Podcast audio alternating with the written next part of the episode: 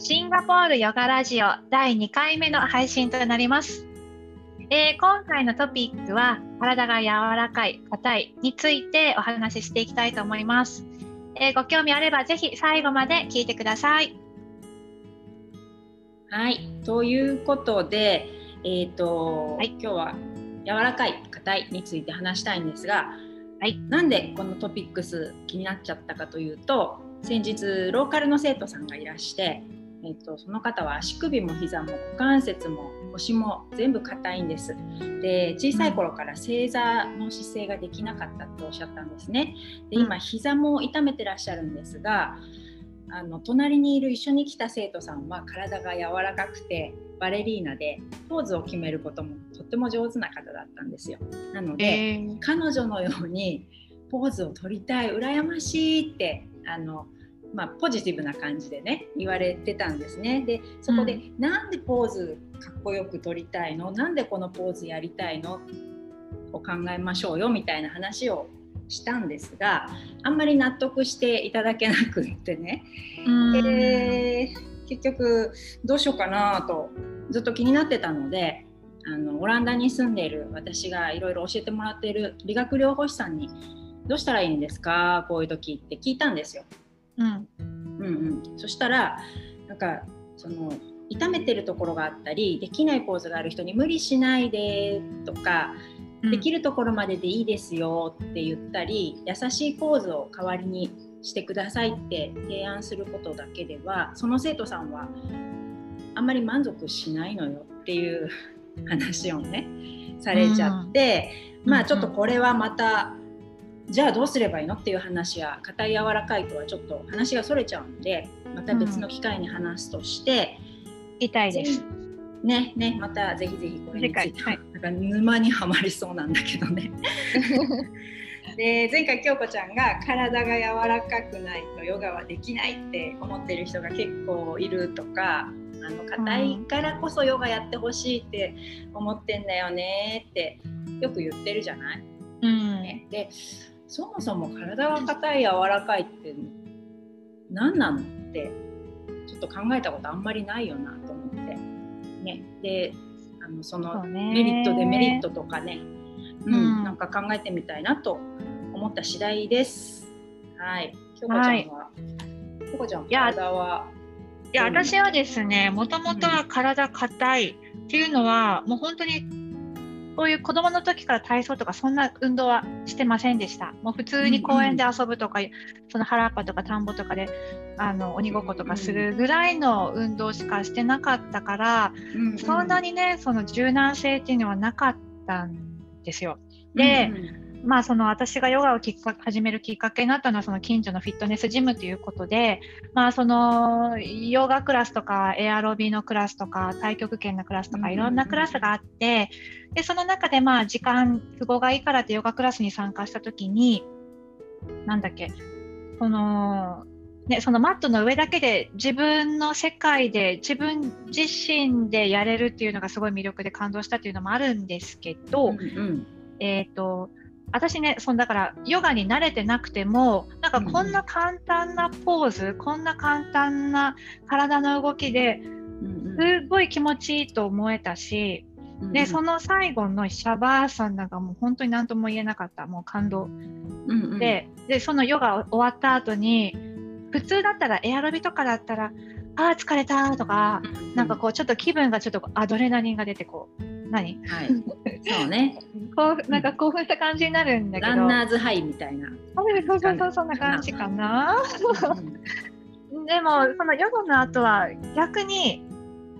こうリラックスした感じ。なんかもう本当に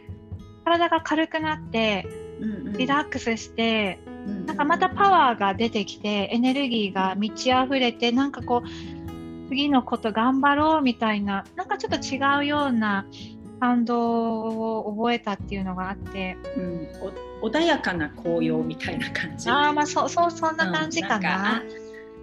なんかその運動した後その走った後とかさエアロビの後とかさ、激しい運動例えばテニスとかもあと後にうんみんなでビールっていう感じになるじゃない？あなんかそう運動してあビール飲もうみたいな。なんかこう、はいはいはいはい。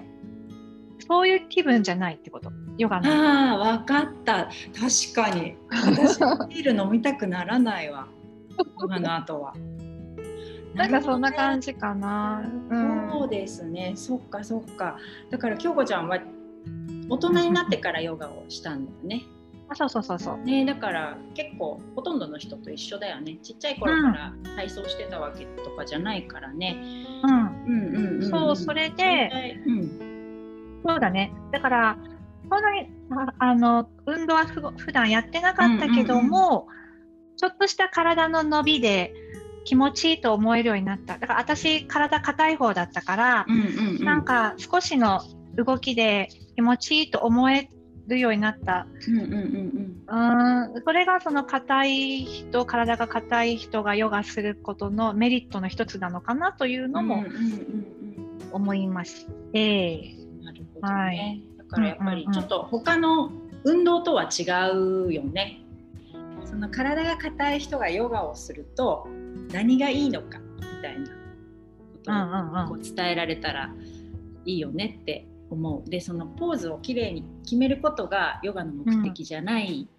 うん、じゃない、うん。うんうん、その辺りの誤解を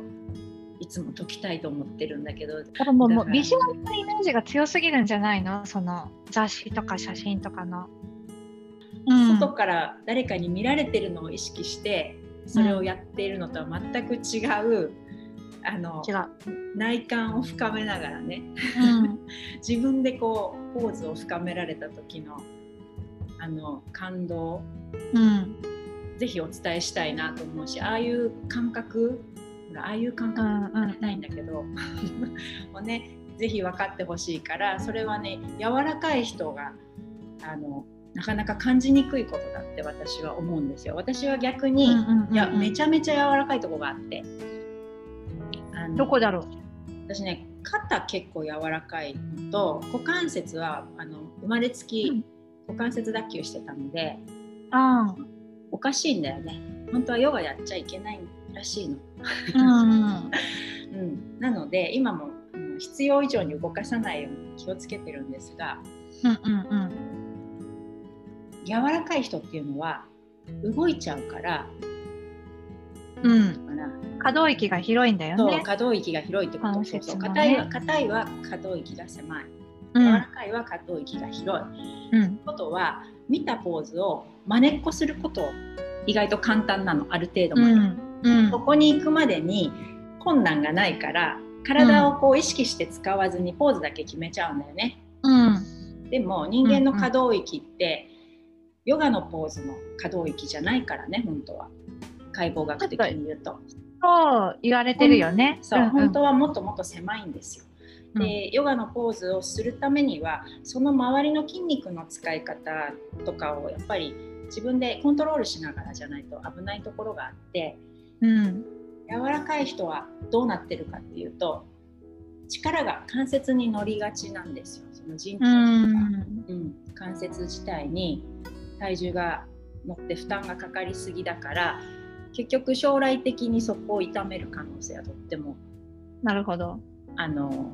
高いんですね。うんうん、うん、という意味で体が柔らかい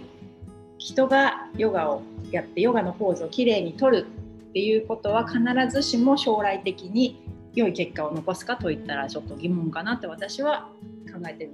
です。何を言いたいかちょっとだんだん分かんなくなってきたんだけど体が柔らかい人はポーズが簡単に取れちゃうから、うん、怪我をしやすいってことね。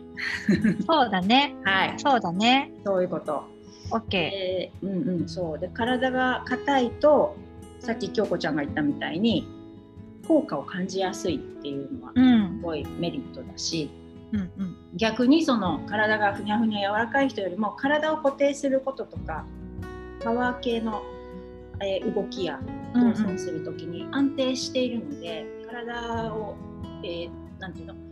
の怪我をしにくい。そうだね。だから硬い人はあの、うん、まあ、怪我をしにくい。先ほど言ってたように硬い人は、うんうん、あの自分の可動域の限界知ってるから、まあ、ここまではいけるここ以上はちょっとあ無理かもっていうのがなんとなく分かるから、うんうん、まあ、可動域が分かりやすいうんうん、ですぐ効果が得られる。そしてその柔軟性をだからだんだん可動域広がってくるあ柔軟性がだんだん出てくるっていうその道のりを楽しむことができるよね。うん、そうそうそう。それがすごいわかると思います。わかりやすいね。あのー、そうだからこのポーズをやりたいっていう気持ちはあっていいんだけどそれを目的にしてほしくないそれをゴールにしてほしくないっていうのそこに行くまでのプロセスを、うんあの味わって楽しんでほしいっていうのがあるかな。そうですね。うん、うん、ゴールにしゴールにしちゃダメだよね。